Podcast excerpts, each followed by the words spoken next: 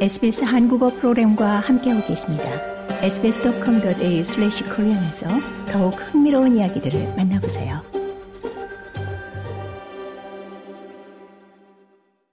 앤소니 알바니지 연방 총리가 오늘 7월 1일부터 시행 예정인 제3단계 소득세 인하 조치 수정안의 세부 내용을 발표했습니다. 앤소니 알바니지 연방 총리는 좀 더 광범위하고 더 많은 사람들이 소득세 인하 혜택을 누릴 수 있도록 관련 규정을 변경할 것이라고 밝혔습니다. 노동당 정부는 당초 7월 1일부터 연소득 4만 5,001달러에서 20만 달러에 이르는 모든 납세자에게 32.5%의 소득세율을 30%로 인하한다는 전임 자유당 연립정부의 방안을 그대로 시행할 것이라는 입장을 누차 강조해 왔습니다. 하지만 고물가에 따른 서민층의 생활고 문제가 집중 거론되자 결국 노동당 정부는 고소득층의 세제 혜택을 축소하고 저소득층의 세금 감면 혜택을 확대하는 방향으로 급선했습니다. 정부의 3단계 소득세 인하 수정 조치에 따라 법안이 통과되면 연소득 5만 달러 소득 계층은 당초 예상됐던 연 125달러의 감세 혜택 액수가 최대 800달러까지 증액될 것으로 보입니다.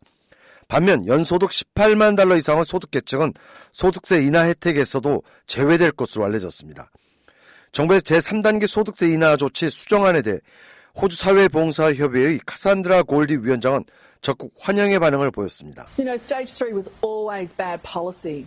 It was announced at a time when we had a government 카산드라 골디 위원장은 제3단계 소득세 인하 조치는 발상부터 아주 잘못된 정책이었고 총선 승리를 위한 자유당 연립의 전형적인 선심성 정책이었다면서 그나마 노동당 정부가 이에 대한 개정안을 마련한 것은 다행이다라고 말했습니다.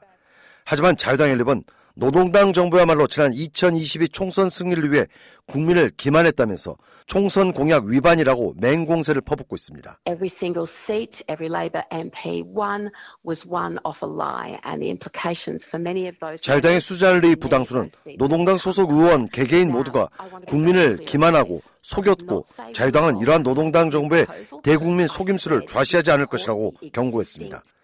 자유당의 앵거스 테일러 예비 재무장관도 야당의 국민 기만 행위에 결단코 동조하지 않는다면서 국민들은 좀 더 간단하고 공정하며 낮은 세율을 바란다고 일침을 가했습니다.